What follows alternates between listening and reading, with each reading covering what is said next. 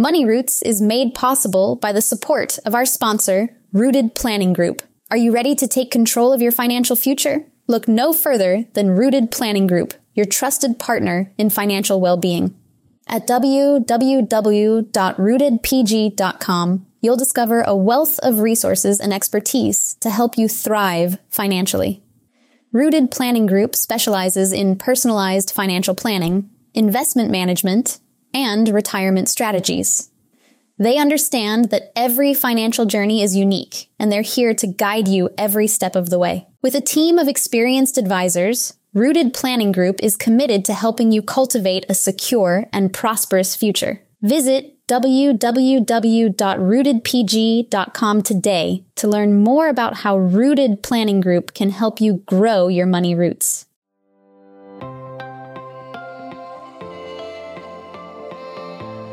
Every week, it's my goal to share a story of someone's journey through their life and financial vineyard. We take you from their roots to the journey of their vines and the influences in the air that help craft their delicious lives. Like wine, life and finances have different palates that should be celebrated and not judged. Welcome to this edition of Wine and Dime with Amy Irvine. In this edition, you will hear some really unique combinations that are taking place out of a new business idea by somebody I met in a, Facebook group that I belong to. Christina Benedetti is amazing in what she is starting in her particular experience through COVID 19 and the dream that has become very clear to her, and how she's taking a normally hands on experience and taking it virtually. Be sure to listen all the way to the end where you can find out information on how to reach out to Christina and get more information about her virtual cookie ice night.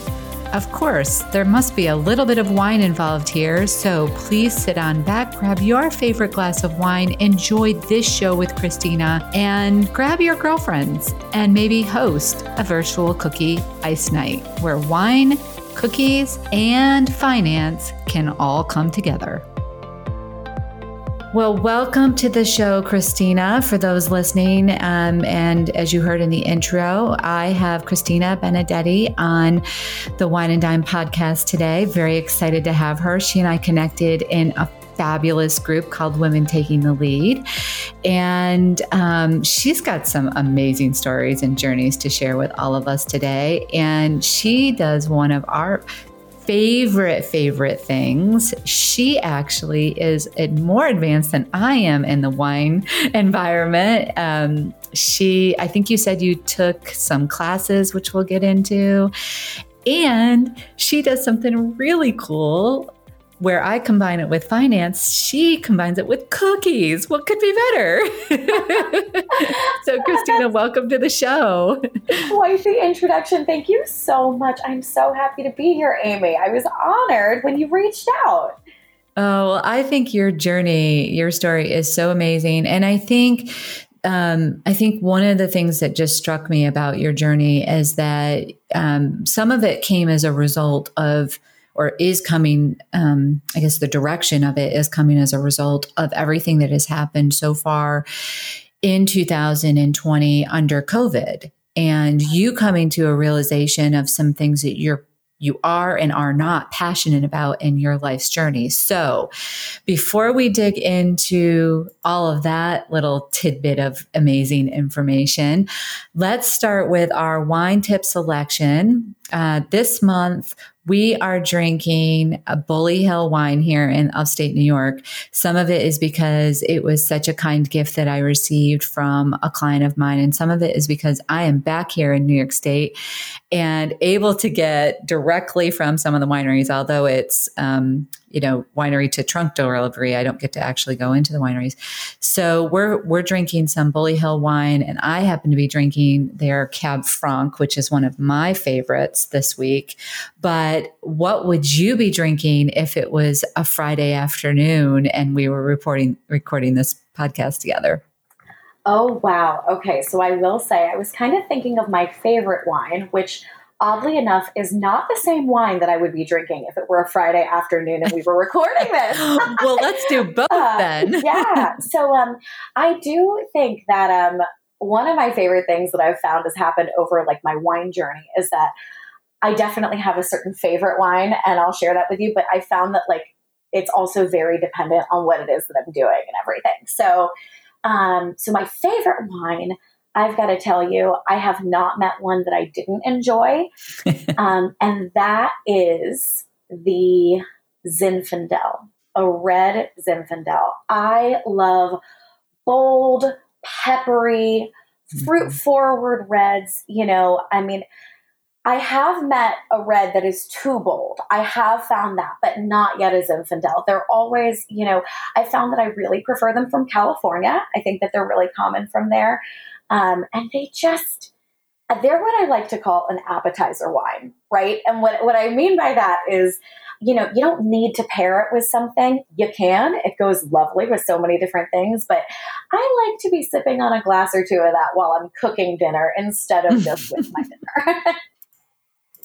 Is there a particular brand that you love the most? Oh, you know, so I got to say, I do work for a winery. Um, I give in home wine tastings.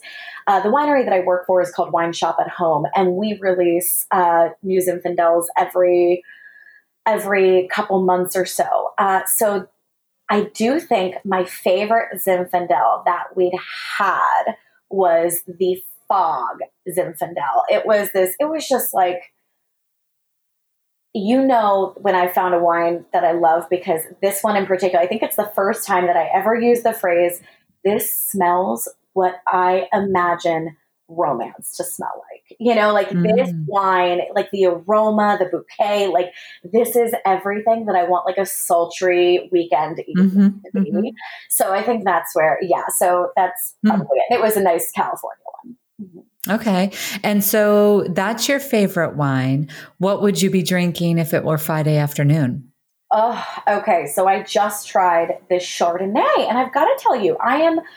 I normally need to be, excuse me, I normally need to be in the mood for a Chardonnay. Um, when I'm in the mood for, and when I say that, I mean a traditional Chardonnay, right? So mm-hmm. buttery, oaky, heavy. Um, and often I drink it in the cooler weather. That being said, I just found, um, again, it's one of my wineries, uh, Chardonnays. It is called the Fact Chardonnay. And this Chardonnay is light. It is, it's got a real fruitiness to it, but it's not super sweet. Like it's not a sweet wine, but it's got this like, um, it's bright and it's refreshing and it still has a little bit of that buttery undertone a little bit of that oaky like caramel um, just like soft undertone to it. So but it's been it was so unexpected. I tried it the other night because um it just came in a in something that i get regularly and i did not expect to fall in love with it and man did i. So right now with it just being like a nice relaxing friday afternoon you know that's I like to feel that refreshing kind of flavor. Well, that's cool. I mean, it's and Chardonnay can be tricky because I am I am not a huge fan of the steel barrel aged Chardonnay. Although I have found one out of Pennsylvania that I enjoy.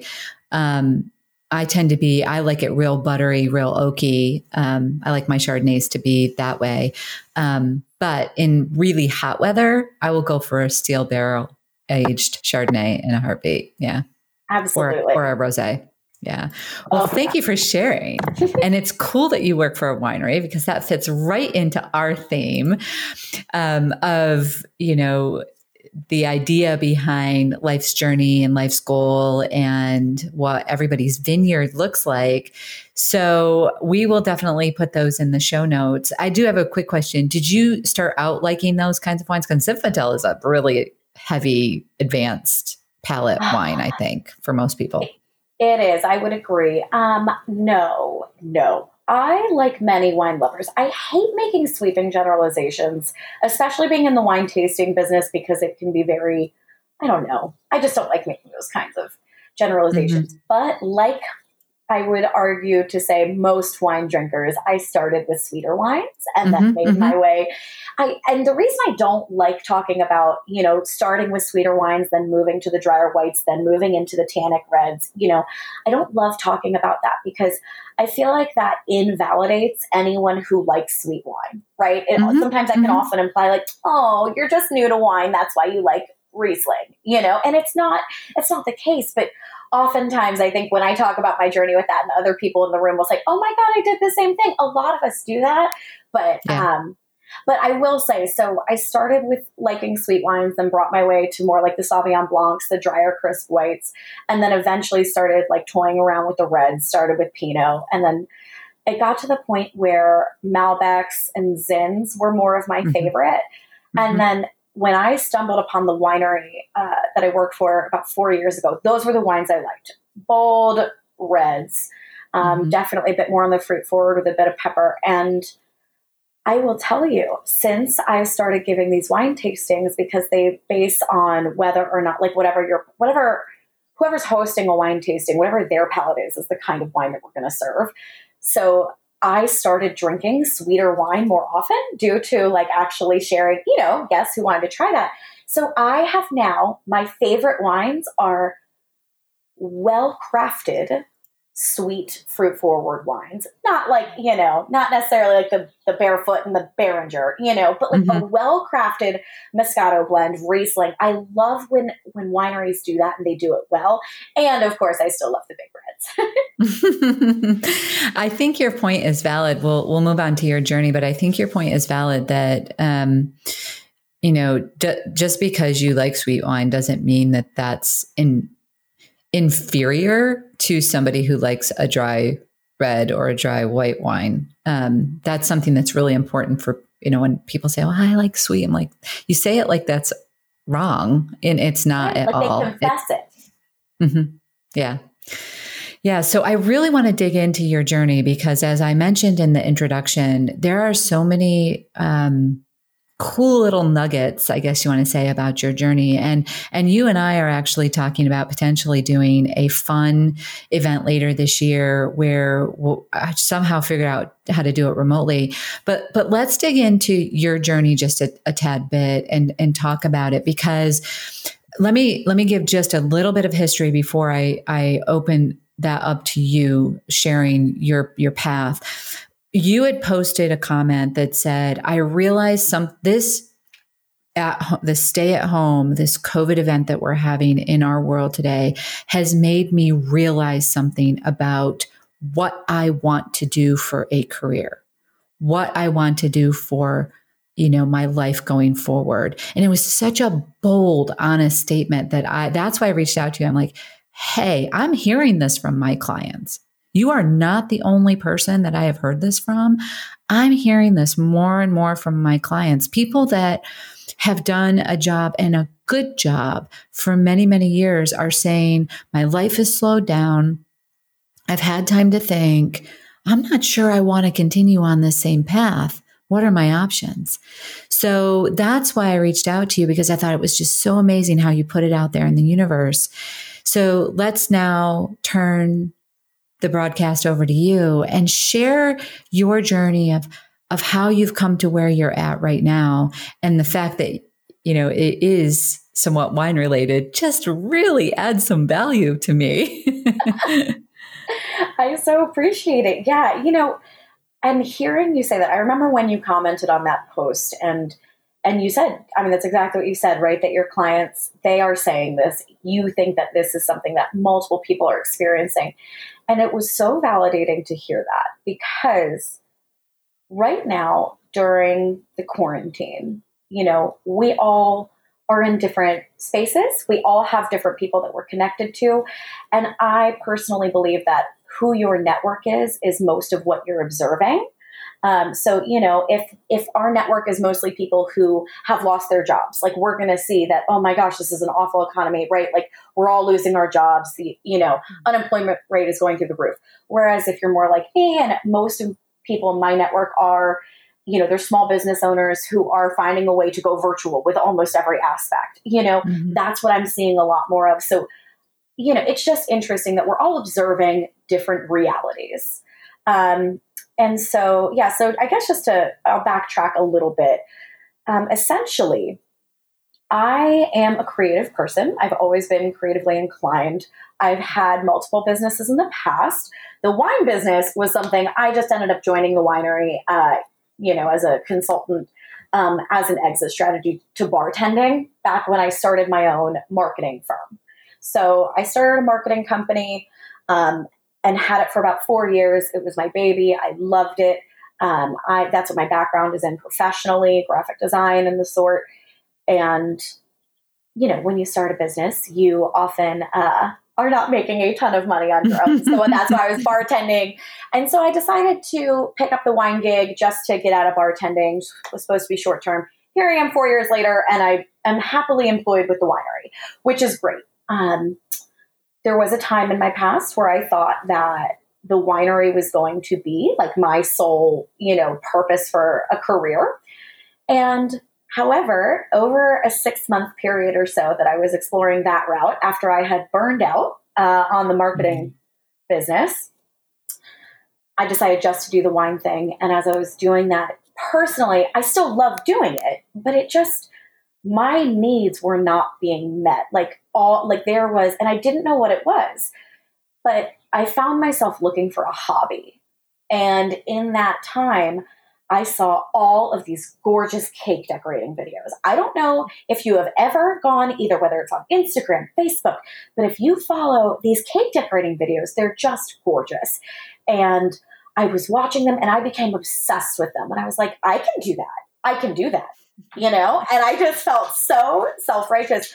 And then I did realize, I was like, you know what? The cake world, if I actually want to try a hobby, the cake world is very intimidating. It is a very, like, one cake takes hours to create, right? So if you mess that one mm-hmm. cake up, which I'm likely to do when I'm brand new to a hobby, like, and I know myself, I will not be pleased with that amount of wasted time. So I thought, what can I do that's like a cake but smaller? Cookies, right? And there's a whole world of the cookie art. And I was just shocked to see how big this real avenue was. So I decided to, uh, I decided to, I talked to my to my uh, now fiance about it, and I said, "Hey, you know, I think I kind of want to get into a new hobby. What do you think about this?" And he was just so excited that I had found something new that I wanted to like spend my time doing. And I even said outright, this is something I'm just going to do for fun. I want to create a brand that I can like post on Instagram and Facebook just so that like people can see like my journey, just so like I can just kind of have a space where I can collect all of my ridiculous messy, awful cookies. Like, because, you know, like, I, that's just whatever. It's how I felt. And so that is how the messy cookie was born. The Messy Cookie is the name of my cookie bakery. That is now mm-hmm. today absolutely my business. and, um, but it, that's kind of the journey that got here. So, you know, there were little milestones along the way. And, uh, you know, and I found myself saying, I'm not going to do this for a paycheck. I don't want to do that. I don't want to burn out like I did with the marketing company. Mm-hmm. And I mm-hmm. was so specific on that. But after I did a set for my sister's wedding and I posted them to my page, I had, you know, friends saying, Hey, you know, my son's graduating this year. Can you do some graduation cookies for him? Okay, I guess, you know. And then I had four more dozen get ordered from other people. and I realized, wow, you know, like there's really an art here and people appreciate it. You know, there's a value to this skill that yeah. I'm developing. And I felt that sense whatever had been missing from my cup that I needed filled, um, I felt it coming back. And it was the most wonderful feeling. So, meanwhile, I was still giving wine tastings, still enjoying that. But finally, I was able to really utilize that creative drive that I had. That when I stopped the marketing business, it just went away, you know? So, uh, so in the meantime, uh, over that span of time, uh, my fiance and I, well, my now fiance and I, we had gotten engaged and we were planning a wedding. And this little cookie hobby did not make me, I mean, I was getting random orders here and there, but you know, I was charging two dollars a cookie. Like, you know, it was it was not anything that I would say was bringing in any sort of real income. Um, so I realized I needed to have some sort of income coming in to like just kind of help pay for the wedding and pay bills and all that kind of stuff. So, so that's when I started working retail um, for a kitchen establishment here in Maine, and they're a great company. So I've been with them for a while now. It was awesome. They are, I'm able to pay my bills with my income from them. And then ever, all of the money made from wine and cookies was able to go to the wedding. you know? It all worked out really well. And I've been in this space and I've just been really enjoying it. I work full time over the course of the of that period where I started working full time in retail and pursuing wine and cookies together. Cookies the messy cookie really became where more of my passion was than the wine business. And when you are working 40 hours a week, it is very difficult to focus on two other businesses, you know, like, of course. So I found myself kind of detaching a little bit from the wine business, unfortunately. I was still doing it, you know, but it mm-hmm. was, my heart was not in it. And my heart was in the cookie business, but I was just kind of going, going, going. And with no real plan in sight. Um, fast forward to the quarantine and to my employer saying, Great, you know, nobody can work right now. And essentially, I, I know it's a coincidence, but it is the best coincidence that not even a week before, I had traveled down to Florida to see my sister and my, meet my beautiful niece. Um, and I did a lot of journaling and a lot of reflecting on what it is that I really want out of the messy cookie. And I realized uh, over the course of that last year, I had had some fun with the idea of doing these really awesome events that I call cookie ice nights. So, a cookie ice night is like a paint night you can eat, right? Very simple concept. I am not like coming up with some novel thing that's never existed before, but it is very new to the area here. And I filled four classes, like four of these cookie ice nights, at like, you know, a price ticket point that I feel very much proves that there is a that there is a real possibility here in the future. So about a week before the quarantine and everything kind of hit with that, I thought to myself, I want to find a way. I want to build the messy cookie into my full-time income and I built a business strategy specifically around specifically around these cookie ice nights because I've been there before where I've burnt out on something I was passionate about. And so the cookie ice nights, business strategy was built in a way that will not burn me out. It is a realistic, tangible business model. And I was thrilled because I was coming up with this idea. I just started to rent a commercial kitchen space, and they have a space where I'll be able to host these cookie ice nights. And I mean, their events person and I were just like vibing off of each other. It was going so great. And then bam, you know, here we are. Sorry, you wanted to do cookie ice nights in person? Ah, yeah. no, thank you. So that's when I then got to live as the wine shop at home and the messy cookie were my sole sources of income. And because of the glorious nature of every state's unemployment issues at the moment, right? The offices and, you know, everyone was struggling to receive assistance. Um, we are fortunate. My fiance's uh, company is, his job is essential. So, you know, we were comfortable enough. Um, I have been living financially as though the messy cookie and the wine business were my only sources of income. And so I got down to business In the meantime, uh, a contact, uh, well, actually, she is someone who had heard about me through my cookie ice nights. A contact at Wayfair reached out to have me do a virtual cookie class for them, which was fantastic, that opportunity. And I just started thriving. I, oh my goodness, in my kitchen, I decided to, I moved my kitchen table out of the kitchen one day. My fiance was not home. I was like, executive decision. We are turning, I need like an actual workspace where I feel like it's my little cookie cove. And I you know, I just need to do it. So I moved the kit. I took the kitchen table apart and put it in another room, and brought my beautiful white desk out. And I have like half of it is a little computer station. The other half is where I could practice everything and ice my cookies and play along and stuff, and just have fun. And this has become my workspace. And once I did that, I mean, I just orders have been rolling in. You know, people are just wanting to spread cheer you know, because that's the thing about cookies. And something that I learned over the last year is that, you know, this cookie business yes, it's a skill and it's something that I think is fun and that I enjoy, but it is something, the value is an intangible. The value, I mean, okay, the value can be tangible, right? Like if you're hosting a bridal shower, okay, and you want to have some mm-hmm. really beautiful, delicate, gorgeous cookies that match the invitations, you know, on a display table, that's great, right? And and that's there. That's not why I do these. I do these for the people that want to spread a little bit of cheer and for people that say, oh my gosh, my mom loves flowers. Whatever design you want to do with flowers, I just know she'll love it. I love all the work you do. You know, like, and meanwhile, kind of a pause here. Back in college, I studied watercolor. I love watercolor.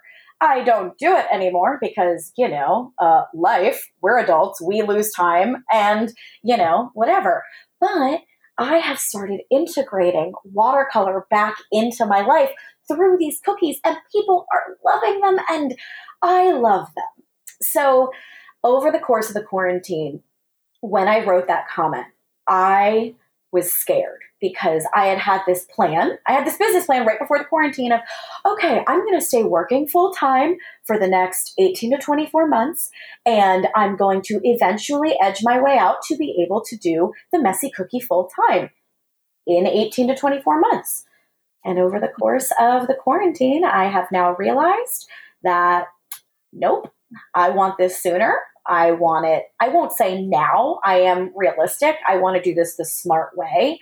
Mm-hmm. But it was terrifying when I realized, no, I don't want to keep working full time elsewhere, even mm-hmm. though it mm-hmm. may be financially smarter to do.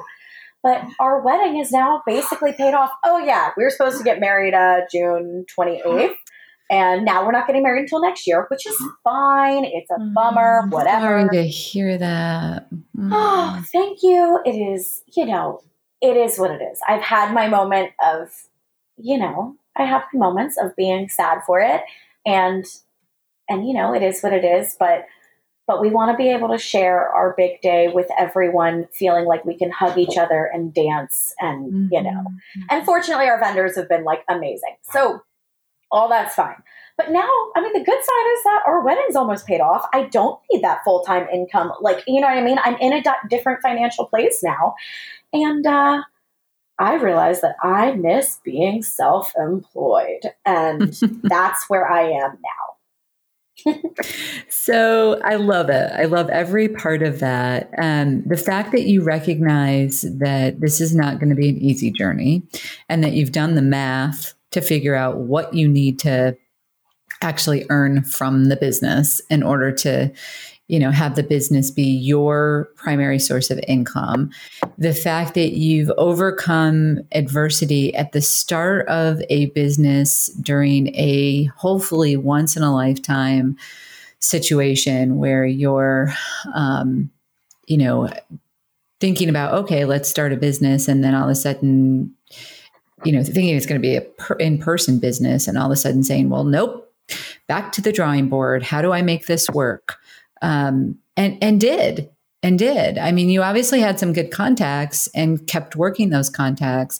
And now you're doing what I would call, um, wine and cookie events, right? I mean, so, so now, now you're bringing the two together in some cases. Yeah. So actually, can I jump in there really quick because I um yes, I do. So so for these cookie ice nights that I'd started doing, um, I would uh, basically there are ways to bring wine into the event. And because I've served wine professionally for years, I know how much to safely and responsibly serve. Um, you know, uh, so I've been able to have some fun with bringing wine into these events. Now, just to touch on the whole um, trying to be innovative in a time that we cannot meet in person. And yes, I worked with Wayfair. That was fantastic. Um, but I'm realizing that, you know, working with companies like Wayfair, while that's an avenue for sure for a stream of income, I think my, I don't think, my passion is working with the crowd who wanted to do these cookie ice nights, right? These women, you know, let's say anywhere between the ages of like 35 and like, I don't know, probably 65, 70.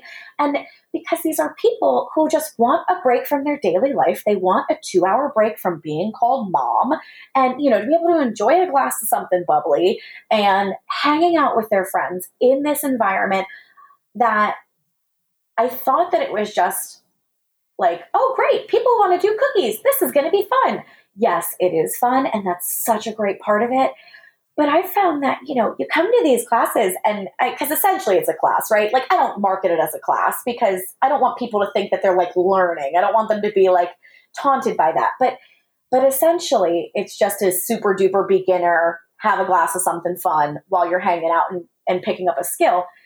But you know, in the beginning of them, these women are saying, you know, oh my god i don't have an artistic bone in my body. I'm just so happy i can eat the evidence right? Yeah yeah me okay. me me. Like, Yes, and and that's great because you know nobody comes well not nobody the vast majority of people who come to these things they're not people who are like oh i want to be a professional baker. You know no like they just are like oh this sounds fun. Cookies icing like i don't need to bring anything and my girlfriend and i can go out and we're not going to the bar. Like that's a fun unique kind of thing to do.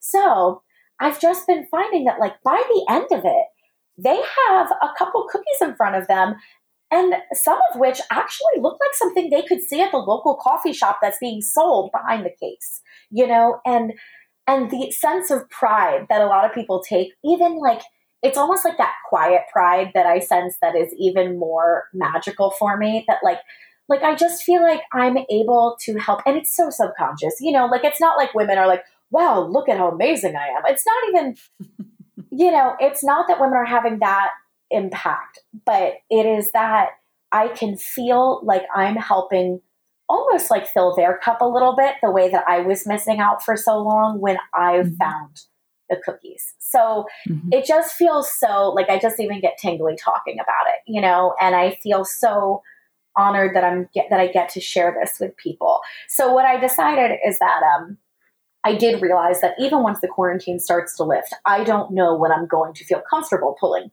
12, 15 women together in a room again. And that that's a very real future. So, uh, looks like I got to start doing these virtually. And so I have my first test run class going in two weeks that I have uh, 10 participants signed up for. And we are going to be working out the kinks. And I've been doing research and taking classes on giving classes. And um, yeah, so virtual cookie ice nights are happening now. And I'm going to be having two booked in June, and then two again in July, and two again in August.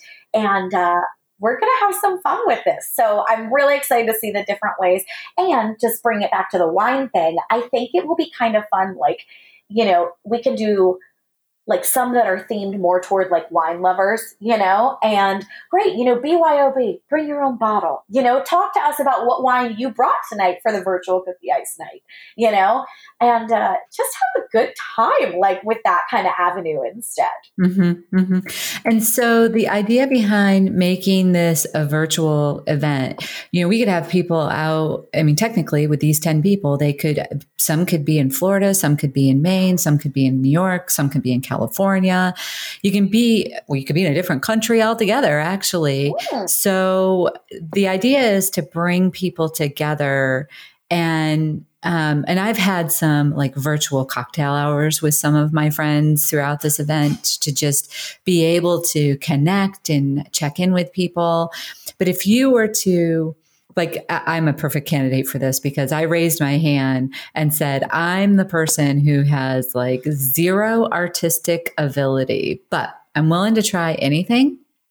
And you know, if you can guide me through it, I may never do this ever again, but if you can guide me through it, then sure, I'll get a bunch of girls together, girlfriends together, and we can laugh and have a glass or two of wine and design our cookie. And then, you know, enjoy that time together. It's something that we can do together right now. It sort of brings some level of, I have, I can bring some control to my day in an in a, a point in time in our lives where we have no control over something.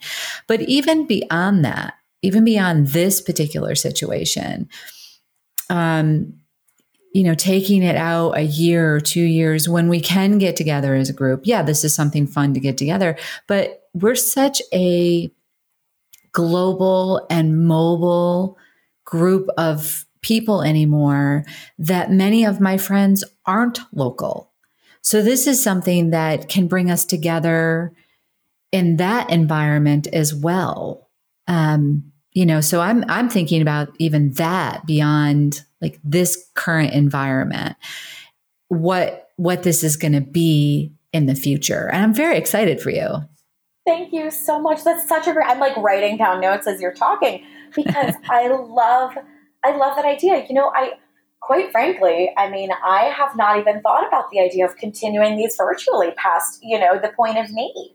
But you're right. I mean, especially, you know, how fun could it be if we did this virtually and like we planned it like like what if I did packages where it's like quarterly, you know? So you right. and like like you know you could do it with your family you could do it with your friends that like live in california and wherever and oh that is so fun oh my god i'm someone who also has like just people move, right? Like you said, we're mobile. Like as people, especially in a time, in an age where self employment is so high, right? And mm-hmm. we're so mm-hmm. encouraged to like really enjoy and like we're able to work from wherever. So a lot of people are doing that. Yeah. And oh, yeah. oh I just love that. I hadn't thought of that. Thank you. Well, and you take somebody like me who were who lives part of the year in New York and part of the year in Florida, and we have a financial planner that's in Oklahoma that we interact with, and then you know sometimes I can be in person with any of them, but it's really hard for all of us to be in the same location. What a te- fun team building event! I mean, so even beyond like doing this with friends um, you know, we're strong believers at our firm that we want to work with people that we would hang out with, even if we didn't work together. So we really, it's really, really, really important that we look at taking time to get to know people on a very social environment as well, because they're the ones that we do spend, even if it's not in person, the majority of our lives with. So that's why it's so important to to be friends in addition to colleagues, right? So I want to explore just a little bit further. Um, you mentioned that your boyfriend was very encouraging for you to do this. Uh, were there other people that were really big influences in your life that have said to you, you know, try this. Don't be afraid of this. Follow your dream. Be smart, but follow your dream. And and did they give you anything that you should look out for? Any risks that you should be aware of? I will say, at first of all, yes. Um, I am a very blessed individual in the sense, well, in many senses, but especially in the sense that I have a very supportive atmosphere. Um, I have a very I I surround myself with supportive people. One of my closest friends, as a matter of fact, all of my close friends have all been like, oh, that's fun. You know, like have fun with that. That's great. You know, you're so naturally inclined to this. Blah, blah. Actually, really funny. I used to not be able to like bake a pan of brownies without burning them. So the baking part of this was a little bit surprising to all of us. But the artistic side of it, yes, like everyone was so and I think just so excited because I hadn't wanted to find a new hobby. You know, I don't know. Like I'm in my 30s. Like like whatever's in me is in me. You know what I mean? And uh, I wasn't interested in finding anything new for the longest time. But that being said, uh, so my fiance's support cannot be understated. He is the reason I'm able to be doing what I'm doing. Um, you know, it, it, it, there's been a, quite a few leaps. Even now, you know, we had a regroup the other night. We talked for over two hours and set a timeline to be able to change a lot of the direction of my career right now. And, you know, and his support is how I'm able to feel confident to move forward with that. Um, beyond him, yeah, you know, my parents are supportive and everything, but I do have one friend who she was supportive of the cookie ice night beyond beyond like a base layer of support, she's basically the reason I even felt comfortable doing this. Her name's Lauren. She actually, um, do you mind if I like mention her business? Because she has an awesome. Not at all, please. Cool. Um, her name is Lauren Lear, and Lauren Lear Photography is her business. Um, she is a food photographer and stylist, and she's phenomenal. Um, a really, really close friend of mine. And she and I, we typically meet up for coffee and just, you know, just brainstorm together, just have some fun across all our business ventures and everything. And she was the one who really pushed me. And I, and she pushed me to not only do the cookie ice night, but you know, uh, when you start to offer something, you she's the one who pushed me to feel confident about my price point, to to push myself past the area of com- of comfort, you know. And she's ordered, I mean, so many countless orders from me, you know, and just she's just been one of my biggest supporters, like basically the reason that I feel as confident to move forward. And the thing is that with Cookie Ice Nights, what's so special about uh, in my business plan, what's so special about them is that I was terrified to do the messy cookie full time because I knew from my experience with burnout in the past that if I built an entire business on needing to decorate custom cookies, I will burn out in a matter of time um, because that's quite a demand of physical labor. And so if I didn't have cookie ice nights, which she is absolutely like the reason that I felt so confident to even try it, let alone do a second one and a third one. And ooh, what if I don't what if I don't, you know, offer this one to my like tribe of followers? What if I just pay for, you know, social media ads? You know, go for it. Yes. And then filling it up that way, you know. Um, if I didn't have that support, I wouldn't have this business model mm-hmm. that I'll be mm-hmm. able to build a business off of. Mm-hmm. Well, two things I want to capture in that, and then we'll we'll move on a little bit. But two things is that um, the fact that you and your fiance are having these conversations, that's super super critical um, when you're starting your own business and uh, looking at revenue streams changing significantly. That's one of the one of the places that um, I see often becomes a little bit of an issue when one person is starting a company and becoming somewhat dependent on the other person's income is that there's not really good communication. So kudos to the two of you for keeping that communication solid. And then secondly, having people around you, and in your case, your really good girlfriend, having, you said Lauren, having her around you um, to remind you of your special talent and how valuable it is. And that if everybody could do it, everybody would be doing it, and everybody's not. And so that you've got something special that you have to remember is worth something that you need to charge for. Because that imposter syndrome is, and I will be very honest, it's something I have struggled with my entire career, um, still continue to struggle with, and people are are often surprised to hear that.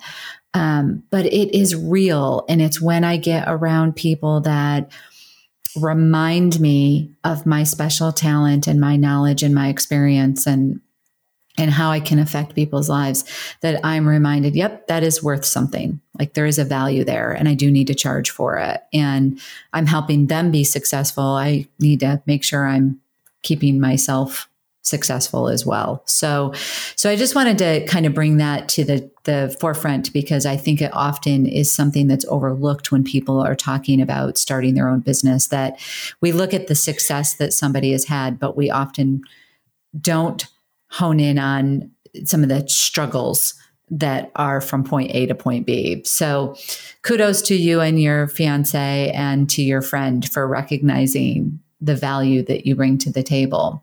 So, speaking about obstacles and challenges, um, has there ever has there been in this journey, you know, something that your mind has gotten in the way of your body, you know, those obstacles that you can share um, with the listeners that you were afraid or that you're, you know, and now you're facing those? Oh, yeah. I mean, I feel like, God, you know, even charging for cookies was terrifying. You know, it's a sugar cookie. Who's going to want to pay for a sugar cookie? You know, that, which that was difficult, right? And, and maybe that's that's probably too you know minimal but at the time it no no no it's you get it's right? your mind getting in the way yeah right. yeah it, and then once it was like okay great i'll charge sugar cookies when i decided to up my game you know when i decided and by that i mean like uh, to you know to really question what it's worth and and accepting the fact that not everyone is my customer and that's okay that was really hard but that was a way that i worked through kind of facing that um, mm-hmm. the next thing was definitely the cookie ice nights um, i was i was talking with some other girlfriends who helped me really think of the idea and you know one of my uh, one of my other best friends was like yeah you need to try this you know and but hearing that it's it is so terrifying because well but i'm not a professional. I wasn't professionally trained. I taught myself how to bake. I've only been doing this for six months. Who's going to want you know my cookies aren't that good. What if they look up the other people who do cookies? You know all of that but but, but but but but but but. Yes, yes! You know and even right now so i've got something going. I've got some irons in the fire for a really big new project i'm taking on like a new product. Um, and i'm really excited about it uh, and again i'm getting support from those spaces that we just talked about and some other friends that i have that are very supportive of it but you know um, you know, there are those people in your life who they care about you. So mm-hmm. because mm-hmm. of that, they want to make sure that you know what could go wrong only not because they don't think you can't do it, but because they love you and they don't want to see you hurt if you haven't thought about this way that your idea cannot work. Mm-hmm. And if you are, you know, like me, of course you've already thought about that way that it might not work, but you're, you know, trying to will yourself through it to like to try this new thing anyway. But that's been with this new idea, I've been in that space where, you know, just speaking with a couple people who are very supportive of the idea, but just saying, you know, do you think that people are really going to pay for XYZ? You know, like it's that is that's a, a, an issue I think I'm having right now, but it's really just trying to put space between it. Yeah, the the the comment that I will make to that is when people, you know, or you have the thought of, is this going to, su- what if this doesn't succeed? Then you can look at it differently and say, but what if it does? Right. My favorite quote. Oh my gosh. Right. Seriously, Amy, my favorite quote is, what if I fall? Oh, but my darling, what if you fly? Like, yeah. what if? Yeah, like, exactly. Okay, so if nobody wants to do this thing, that's fine. I'll just do a different thing. Right. I, I love that. So, and I would encourage other people to have that. If there's anything that you take out of this particular um, conversation, is to remember that we can we can doubt ourselves to never achieving our desired life and we can encourage ourselves to at least give it a try you know to at least if you fail, you fail. I mean, I've failed. I've I've failed even in my own business right now. There's been things that I've made decisions on and they've they've been failures and they're some of the best failures I've ever made in my whole life because they they gave me a different direction to pivot in and that's made the business even more successful. Like so so now i've become a little more comfortable with failure personally because every time I've failed, something has come along that's made the business better, that's made me better, that's made the situation better. So I sort of look for and you know i'm cautious. I don't want to like say i'm just throwing things to the wind but at the same time i don't let that fear of failure stand in my way it, eh, it, eh, like i used to. So i think that's that's great that you know you're thinking of it in that that same light. Um, if there's anything that you now could look at and think well i'd like to replant right so when we think of a vineyard um, and you think of how a vineyard is structured and different gra- different grapes are usually planted in different parts of the vineyard based on the needs of the grape right so there's always the option of pulling that section of the vineyard out and replacing it with a different grape because you know maybe a, a different grape will will be better in that location. If there was one thing right now in your life that you would love to replant um, or are thinking about replanting, what is that? Oh my goodness. Um, so does this need to be related to the cookie business or in general? No, it can be anything. Um, so uh, in my wine business, um, I'm actively working on. I would say I'm actively working on replanting. Um, mm-hmm. It's, I guess, the way that I look at replanting is kind of, you know, not necessarily hindsight 2020, but just realizing what may be a better step going forward, and and I am currently working on restructuring um, how I spend my time, what I find the most important aspects of my business to be, and realizing that while I could be doing one thing, and yes, that might be more immediate dollar signs or whatever, mm-hmm. right? I mean, it's a bit, it's, you know, it's a job. I do it for, you know, as much as I love wine, like I do it to get paid. Um, so there are certain ways that I've run the business that have definitely brought more, uh, more benefits um, financially, but realizing that if I'm making room for this new business of the messy cookie, I need to readjust that. And I need to start reprioritizing as to what the most important parts of the business are. And it's not that one part that I've been focusing on, it's this whole other part, you know, and helping others in this in this wine world. So yeah, that's what I'm replanting, how I run that. I love it. I love it. Um, and I'm sure that the production that comes out of that section that you're replacing is going to be fabulous. So I have one final question that I want to ask you before we move into our Nourish Your Vine section. And that is, tell me, what is your definition of success? My definition of success I think that I look a lot at success like the idea of looking at happy, um, meaning that part of it is an act of choice uh, to mm-hmm. observe and to take the time to reflect.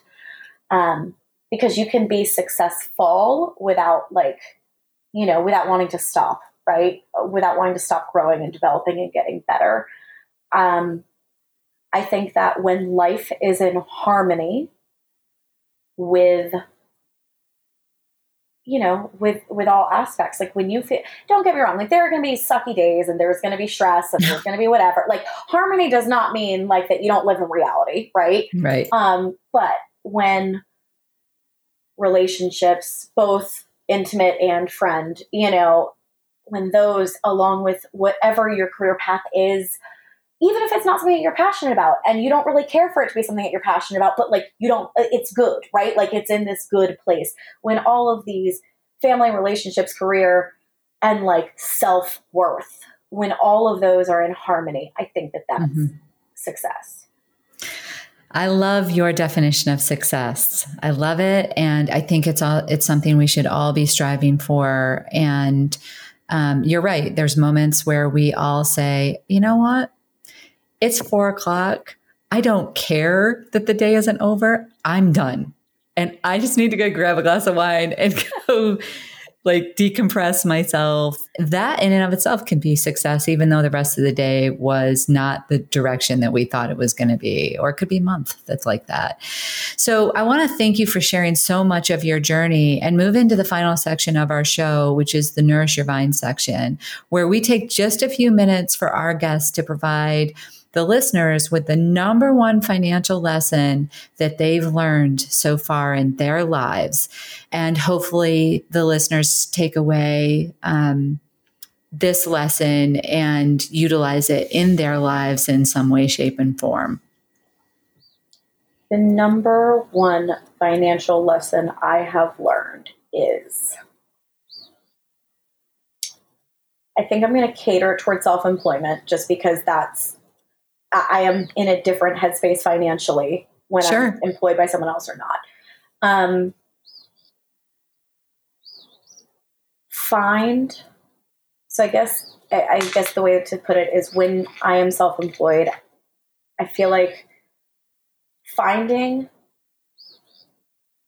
the best, oh my God, I'm sorry, I'm trying to figure out how to word this. Um, basically, multiple streams of income through your skill. Um, that. That. And not I all of them, right? Not all of them. Be selective. Be really good at a few instead of trying to tackle all of it. That's it. I think that's so important when you're self employed. And I think, if anything, this environment that we're in right now has really, really stressed that. Because if you don't have multiple aspects of employment, you could really be in trouble right now. And if you're self employed, wonderful advice. Thank you so much, Christina, for being on the show, for sharing your journey, for sharing that last tidbit of advice. How can people find out more about what you're doing? Um, how can they book a, a party with you? Tell us how they can reach you. Thank you. Um, thank you again for having me on here, Amy. Uh, I would love, love, love to chat with anyone. Uh, themessycookie.com is my website. I am very active on Instagram. Uh, my handle is the messy cookie with periods between each word. And I'm also on Facebook. Um, I'm active across the board.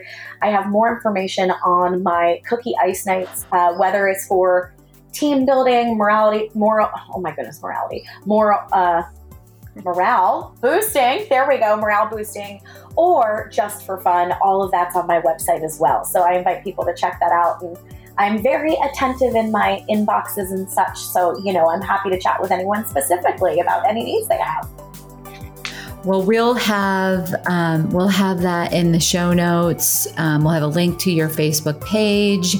Um, we will put your handle for Instagram in there as well as your email address and your website, so people can reach out to you if they've liked what they heard and they want to participate in putting on a event themselves or uh, gathering for an event, we will definitely um, put some information in the show notes around that. And again, thank you so much for being on the show today. Oh, you are so welcome. Thank you so much for having me. It's been such a pleasure. it has been. And that will about do it for today's episode of Wine and Dime. You can contact Amy through the website www.rootedpg.com or amy at rootedpg.com. You can also follow us on Facebook and Instagram at rootedpg for the latest news. And if you have any questions, comments, or topics you would like to hear about, feel free to let us know. And don't forget to rate and subscribe the show wherever you get your podcasts. And again, thank you for listening and be sure to tune in next time.